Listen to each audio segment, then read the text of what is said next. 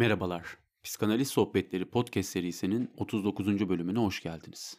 Bugün psikanalizin dille olan ilişkisi ve dili nasıl ele aldığı üzerine konuşmaya devam edeceğiz. En son bölümde size dilin yapısını ele alacağımı bir sonraki bölümde yani bu bölümde söylemiştim.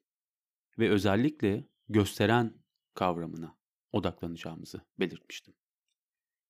Bugün bu konuyu inceleyeceğiz. Lacan, gösteren kavramını Ferdinand de Saussure'ün 1916 yılında yayımlanan Genel Dil Bilim Dersleri metninden almıştır. Şöyle ki gösteren kavramının İngilizcesi signifier. Bir diğer kavram daha var, gösterilen. Bu da signified.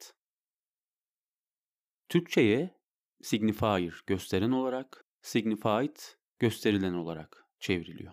Daha doğrusu bu benim tercih ettiğim çeviri. Ama başka metinlerde imleyen ve imlenen olarak da bulabilirsiniz bu karşılıkları. Şahsen benim tercih etmeme nedenim imleyen deyince gözümde hiçbir şey canlanmaması. İmlenen deyince zihnimde hiçbir şeyin oluşmaması. Gösteren ve gösterilen kavramları bana daha yakın geliyor. Bu iki kavramın bir araya gelip oluşturduğu birliğe ise gösterge deniyor. Bunun da İngilizcesi sign.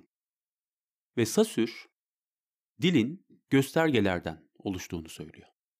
Yani bir gösterenle bir gösterilenin bir araya gelmesi ki bunların ne olduğunu size anlatacağım yavaş yavaş ve bu ikisinin bir araya gelip oluşturduğu gösterge. Sasür'e göre gösterge gösterenlerle gösterilenler arasındaki sabit bir ilişkiden oluşmaktadır. Gösteren derken en kaba haliyle şunu kastediyorum. Ses imgeleri. Yani ağzımızdan çıkan sesler ya da kulağımızın duyduğu sesler. Bunlar gösterenler.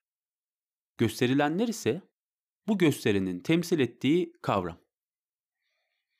Örneğin ağaç dediğimde sizin duyduğunuz ve benim ağzımdan çıkan sese gösteren diyoruz. Bu gösterini duyduğumuzda zihnimizde beliren imgeye, kavrama, şekle ise gösterilen diyoruz. Benim ağzımdan ağaç gösterini duyduğunuzda zihninizde oluşan şey her neyse gösterilen odur.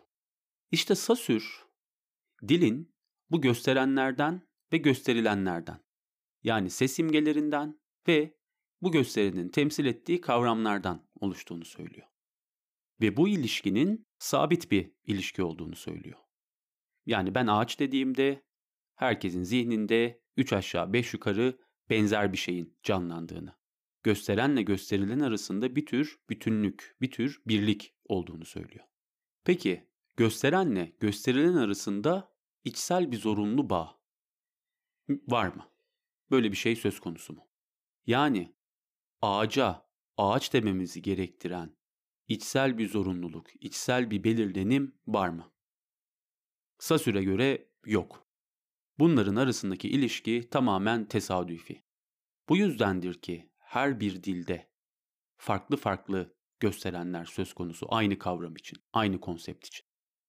Örneğin Türkçe'de ağaç dediğimiz şeye, İngilizce'de tree diyoruz.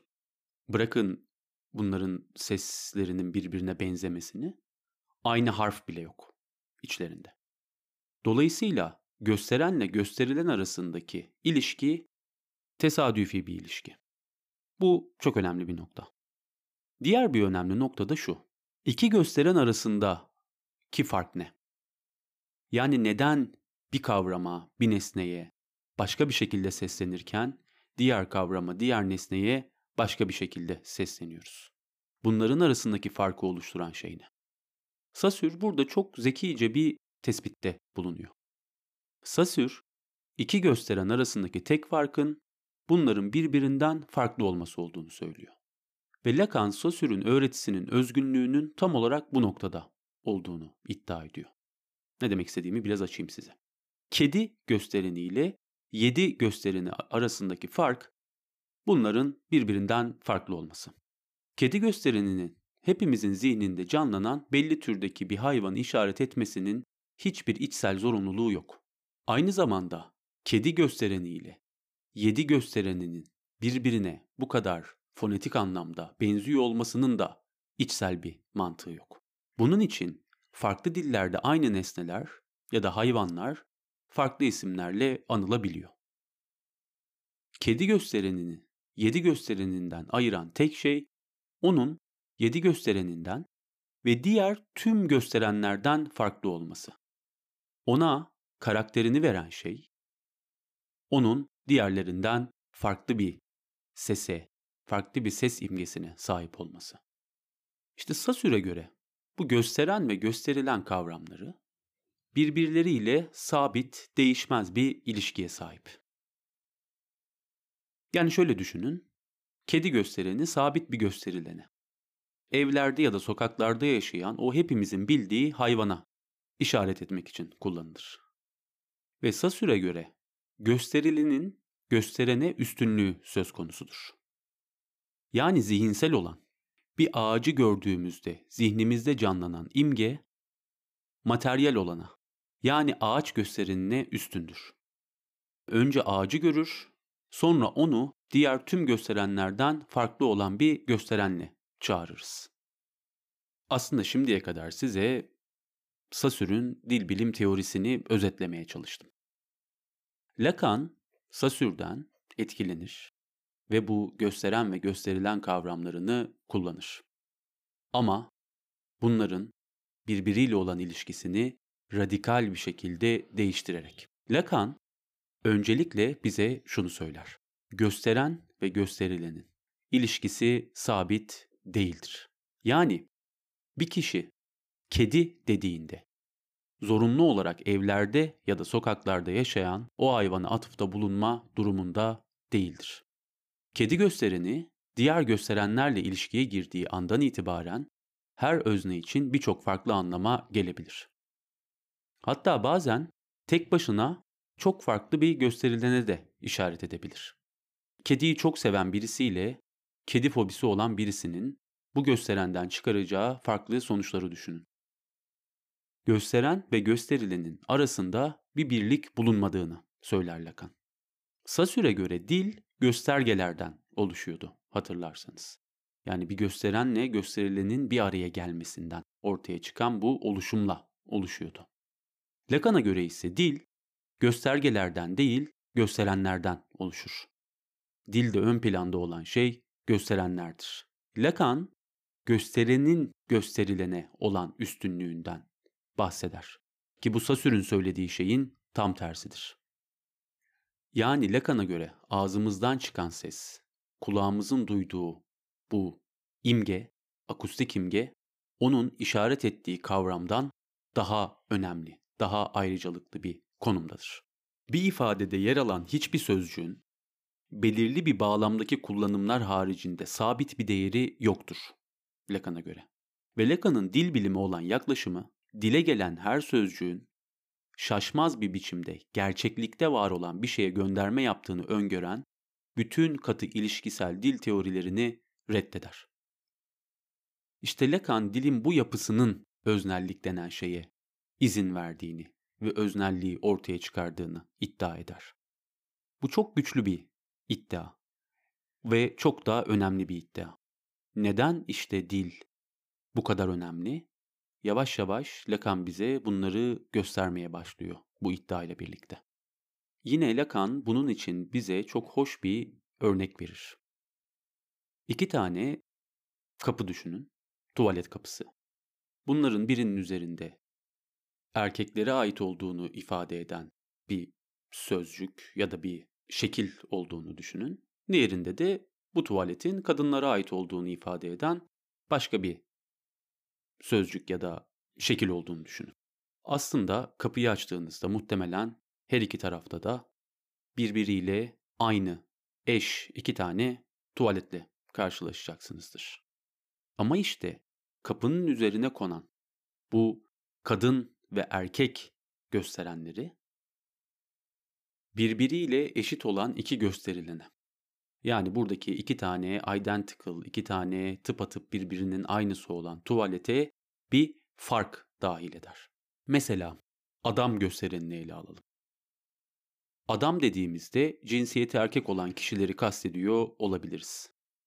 Ya da belli özelliklere sahip bir tür erkeğe de atıfta bulunuyor olabiliriz. Ya da o benim adamım dediğimizde bir samimiyet göstergesi olarak da bu ifadeyi kullanabiliyor olabiliriz. Örneğin bir kadın benim adam dediğinde eşini de kastediyor olabilir. Gördüğünüz üzere gösterenle gösterilen arasında zorunlu, sabit ve değişmez bir anlam ilişkisi yoktur.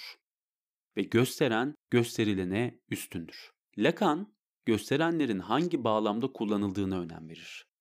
Sabit bir karşılıktan ziyade, örneğin adam göstereninde gördüğünüz gibi hangi bağlamda kullanıldığı önemlidir gösterenin. Burada da Lacan'ın gösteren zinciri dediği şey ortaya çıkar. Anlam ancak bir gösterenin başka bir gösterene gönderme yaptığı bir zincirde açığa çıkabilir. Yani ne kastettiğimi size biraz daha açayım. Bir gösterinin ne anlama geldiğine baktığımızda daima başka gösterenlerle karşılaşırız. Örneğin fenomen göstereniyle karşılaştığınızda ne yaparsınız? Bunu Google'a yazarsınız ve bunun ne anlama geldiğini öğrenmeye çalışırsınız. Peki Google'da neyle karşılaşırsınız? Daha fazla gösterenle. Yani Lacan gösterilenin gösteren karşısında geri plana düştüğünü söyler. Hatta öyle ki metafiziğin aşkın bir gösterilen aradığını, bu türde bir gösterilen aradığını, nihai bir sabit anlama ya da evrensel bir hakikate ulaşmaya çabaladığını ve bu arayışında daima başarısızlıkla sonuçlandığını söyler. Burada önceki podcastlerde de bahsettiğim büyük öteki kavramı ile ilgili çokça konuştuğumuz bir noktaya geliyoruz. Anlamı garantileyecek, bize nihai cevabı verebilecek bir büyük öteki yoktur. Lacan aynı özne gibi büyük ötekinin de bir eksikle damgalanmış olduğunu söylemişti ve hatta ötekinin ötekisinin olmadığını söylemişti. Yani gösterenle gösterilen arasındaki ilişkiyi sabitleyebilecek. Bunu değişmez, sarsılmaz kılabilecek bir ilişki yoktur. Bu ilişkiyi sabitleyebilecek bir merci de yoktur. Yani büyük öteki yoktur. İnsanlar tarih boyunca ve hayatları boyunca böyle bir merciğinin olduğuna inanmışlardır. Fakat nihayetinde böyle bir şey söz konusu değildir. Bir yerde var böyle bir şey mesela paranoyada. Eğer bir sanrınız varsa tüm açıklanamaz olan şeyleri açıklayabildiğini düşündüğünüz bir referans noktanız varsa aslında bir büyük ötekinden bahsetmek de mümkündür. Ama paranoyanın sorununu biliyorsunuz. Paranoya tek bir özneye ait olan bir şey ve paylaşılabilen bir şey değil. Yani paranoyak öznenin büyük ötekisi kendisine ait bir büyük öteki. Lacan'ın burada büyük öteki yoktur derken kastettiği şey ise tüm özneleri ilgilendiren, tüm öznelere cevap verebilecek, nihai bir yanıt sunabilecek bir büyük öteki olmamasıydı. Bu çok önemli bir nokta çünkü Lacan bazen dili büyük öteki kavramıyla eş anlamlı olarak kullanır. Ve büyük ötekinin eksikliğinden bahsederken Lacan, dilin içerisinde sabit bir anlam olmamasını, gösterenle gösterilen arasındaki ilişkinin sabit, değişmez, tutarlı, bütünlüklü bir ilişki olmadığını bize anlatmaya çabalar. Burada duruyorum. Bir sonraki hafta bu gösteren ve gösterilen meselesini biraz daha klinik örneklerle, Freud'dan aldığım klinik örneklerle size anlatmaya çalışacağım. Sonra da yavaş yavaş klasik metinlere geçiş yapacağız. Önümüzdeki hafta görüşmek dileğiyle.